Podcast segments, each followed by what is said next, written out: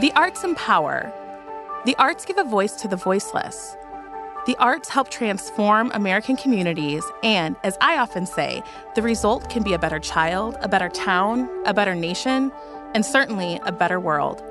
Let's champion our arts action heroes, emulate them, and make our communities everything we want them to be. This quote by Robert L. Lynch, president of Americans for the Arts, points to much of what the Intersect Art Center in St. Louis is doing, but not entirely. Find out how faith also plays a key role in this art center on this Action in Ministry. Inspiring you to be the hands, empowering you to be the feet, strengthening you to be the heart of Christ for others. Action. Action. Action. In ministry. Hi, I'm Rachel Legute, and this is Action in Ministry. We're joined by Sarah Bernhardt, who is the director of the Intersect Arts Center here in St. Louis, Missouri. I had the opportunity to meet Sarah a couple months ago at a lecture here in St. Louis, and I'm so excited to have her here joining us today to tell us about her work and its impact on the community. Sarah, it's great to have you here with us today. Thanks so much for having me. Sarah, we can't wait to hear all about what you're doing at Intersect Art Center. Let's start by talking about what your background in art is. Sure. Well, I did my undergraduate work in art at Concordia, Wisconsin. They don't have the strongest arts program there, um, but while I was there, really fell in love with this idea of how we use whatever vocation we're in to, you know, serve our community mm-hmm. and serve God. Um, and then I went to grad school at WashU and sort of had the opposite experience where the, the arts education was um, tremendous, mm-hmm. but um, I was really disenfranchised by kind of the reason everyone's doing everything. It's, it seemed very self serving and um, kind of indulgent. And oh, um, yeah, it didn't feel so great. So uh, while I was there, I started doing a lot of research around um, how arts are a part of communities or how can they can shape and impact communities. Um, so it's kind of a niche in the field called social practice. Mm-hmm yeah, so I got really interested in, in working with youth at that time. I started um, doing a lot of like documentary photography and video and storytelling work with um, refugee youth at the Peace Center mm-hmm. down in South City.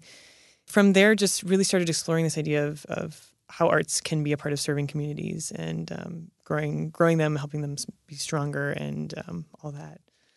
Well, how did the Intersect Arts Center come about then?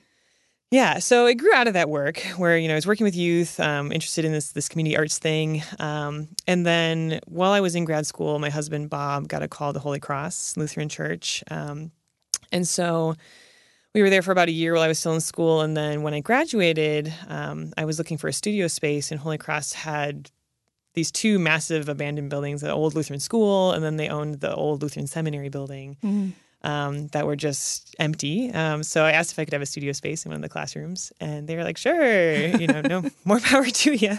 Um, so I was kind of setting up shop over the summer, and there was just a lot of kids running around making mischief. Um, and the one day I was up on the third floor, where my studio was, and I heard glass breaking and looked down and saw some a boy throwing rocks at the windows. And uh, he sort of scampered off, and I didn't get a chance to connect with him then. But later that week, ran into him in the parking lot. And we were chatting. He's kind of like, you know, who are you and what are you doing here? And I was like, well, I, I, is this a school? He was kind of confused about what was going on. I was like, well, no, I'm an artist and I have an art studio here, and uh, invited him in to come in and see it. So he, we looked around a little bit, and he seemed kind of interested. And so I said, well, you know, do you want to do an art project together? And he was like, yeah, sure. Um, so I was like, well, I have um, all this broken glass in this one studio. I think we should clean that up and use it for like a mosaic project I've been thinking about. And um, he got really into it and was a great project. And so it just kind of sparked this conversation with Bob in particular about how can we positively engage the youth around the church um, and then utilize these big empty spaces that the the church facility had.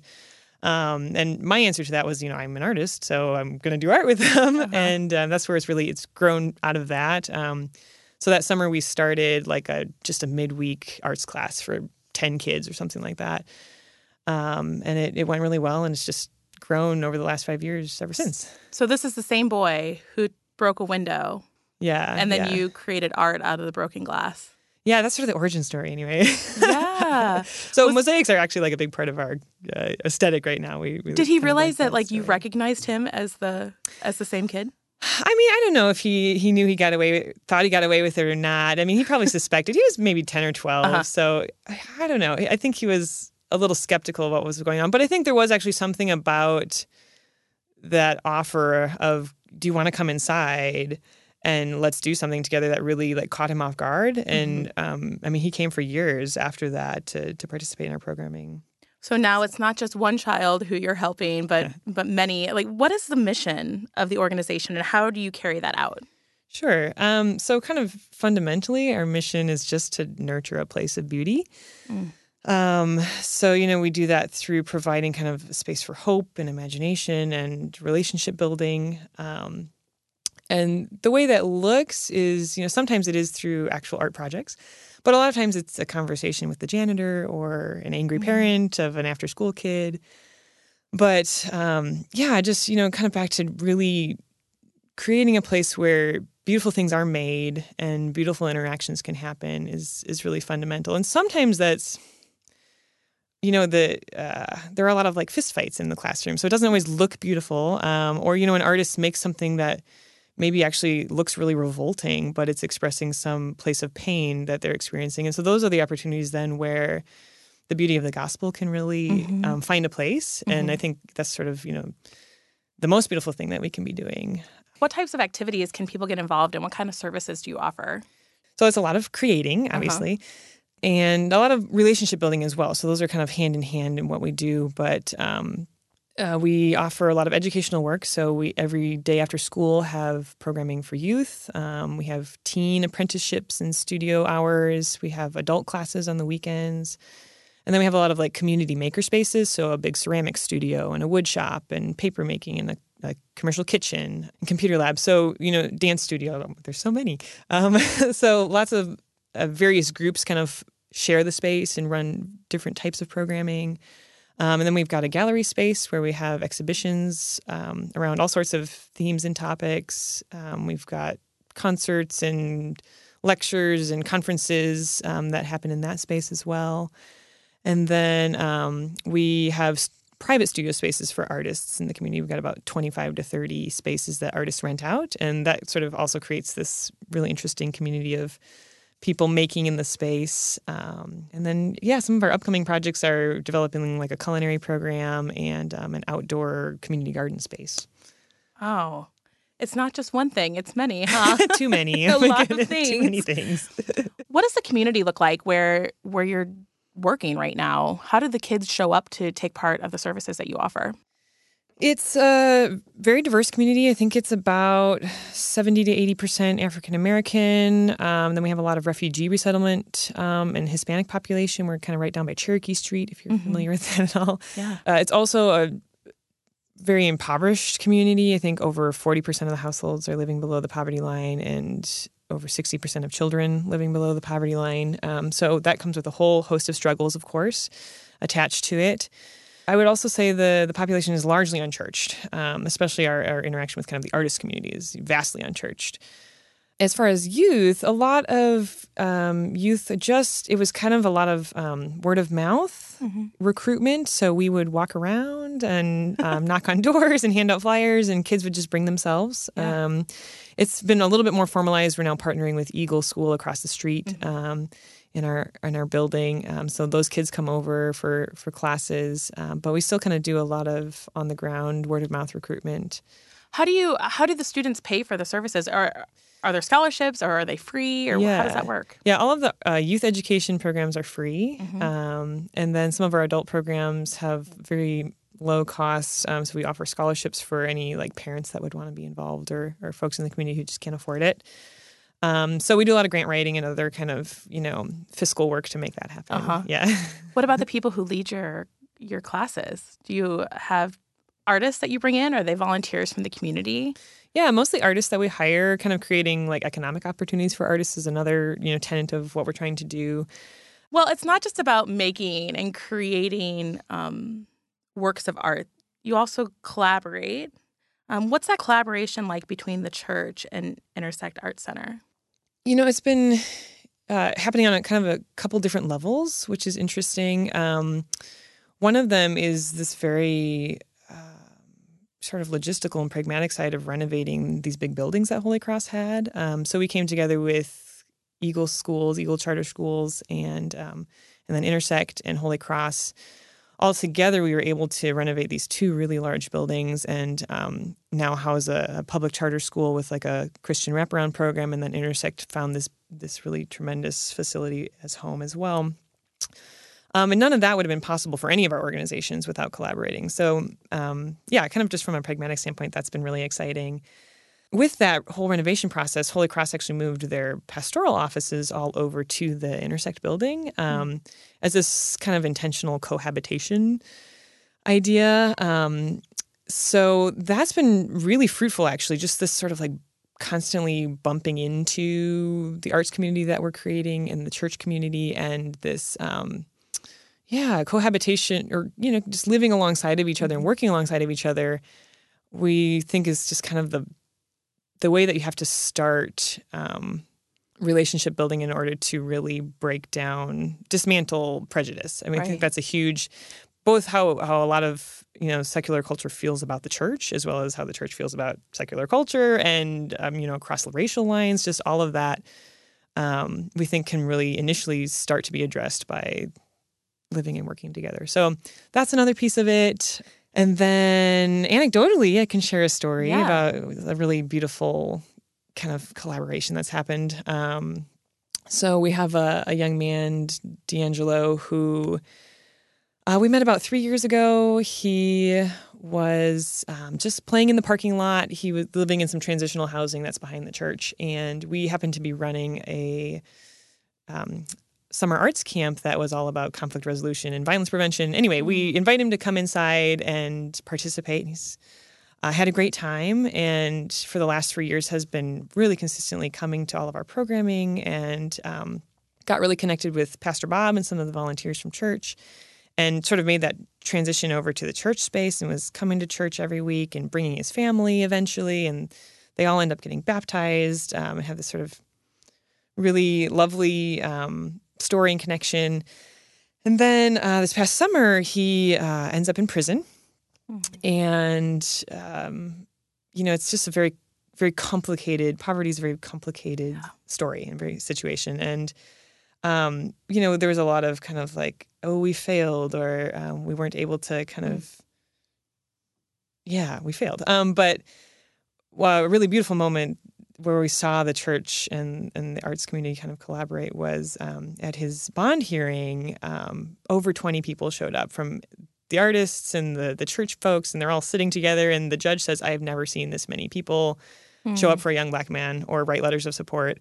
Um, mm. So they were just blown away. And um, he he ends up getting out on bond and on a Friday, and his request to Pastor Bob was, "I want to be confirmed on Sunday at oh Holy goodness. Cross." so the church throws him this huge party, and like all of the intersect people come, and Holy Cross people come, and are just like supporting this young man who has a lot of challenges ahead. I mean, really, you know, it's just like the cards are certainly stacked against him. Um, to to make it in this world, yeah, the places he's allowed to go on his GPS are to to church and to intersect and to his foster home. So he comes every single day and he meets with artists and other volunteers from the church. So I think it's just an example of how like pulling, you know, from these different communities together can, you know, hopefully just be a larger support network for for communities of people that really need need support and love and care. I would imagine, and I might be wrong, but I would imagine that probably some of the cultural things that happen in the church are maybe slightly different than the cultural things that happen in the community. I, will take that as an affirmative. Yeah. but I, am just I'm guessing that those those cultures are a little bit. Um, uh-huh. divergent from uh-huh. one another. Yeah. And I'm wondering how do the two groups come together? Why do you think that happened? That people from both places came together when this young man was in a place of need and then now all risen up to support him and ho- hopefully continue to move him forward in life. Why how do you think that happened? Why? Yeah. Well, I think, you know, part of what we've tried to do over the last five years is really identify what conversations and what kind of common ground we do have with yeah. with sort of the, the, secular and the secularizing culture around us. Um, and um, you know, kind of the social justice conversation, um, especially around poverty and education and um, community care, is really happening in both worlds. And so that was something we could come together on. Um, and we saw that happening in this particular, you know, anecdote. And what's really exciting is when you can nurture those spaces of common ground, then when you have divergent um, mm-hmm. cultural, you know, expressions or experiences, you're more willing to like listen to one another and one another's opinions about why you believe what you believe or why you're different. Um, it's really beautiful. It's a beautiful story. Um, is is the Intersect Art Center overtly Christian? Um, we're not. No. Yeah, we're we're officially just a secular nonprofit. Uh-huh. Um, and we've set it up that way intentionally. It's very messy. Um, we've kind of tried to intentionally enter into that mess. Um, but being a secular nonprofit allows us access into a lot of other conversations and partnerships with organizations and funders um, that we wouldn't have access to otherwise.